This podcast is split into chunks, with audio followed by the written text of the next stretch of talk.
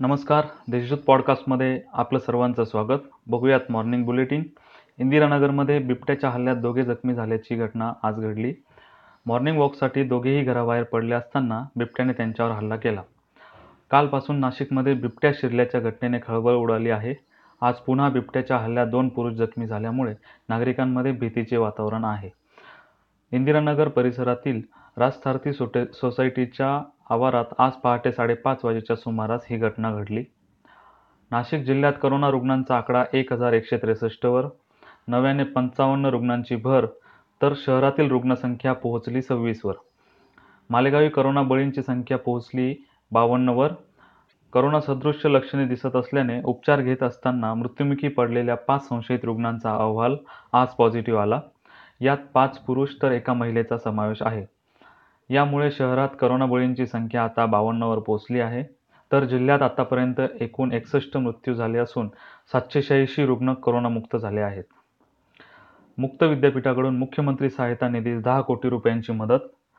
यशवंतराव चव्हाण महाराष्ट्र मुक्त विद्यापीठाने करोना संकटाशी लढण्यासाठी मुख्यमंत्री सहायता निधीस दहा कोटी रुपयांची भरघोस मदत केली आहे.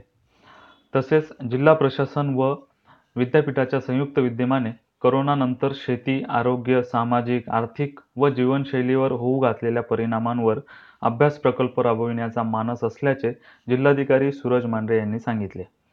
नागपूर गडचिरोलीच्या जिल्हा पुरवठा अधिकारी निलंबित.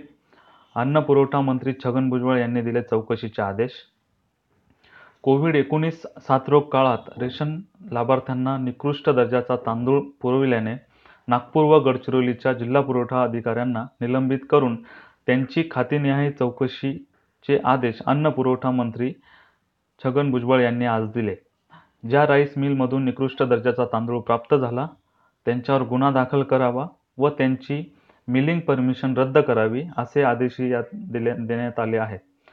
मालेगावी रेशन धान्याचा काळाबाजार उघडकीस आला आहे. गोरगरिबांच्या उदरनिर्वाहासाठी आलेल्या स्वस्त धान्याचा काळाबाजार होत असल्याची माहिती विशेष पोलीस पथकाला प्राप्त झाली होती. त्यानुसार या पथकाने छापा टाकून कारवाई केली. या कारवाईत शहाण्णव हजार रुपयांचे तांदळाची पोती तर पिकअप वाहन असा एकूण चार लाख रुपयांचा मुद्देमाल पोलिसांनी जप्त केला आहे.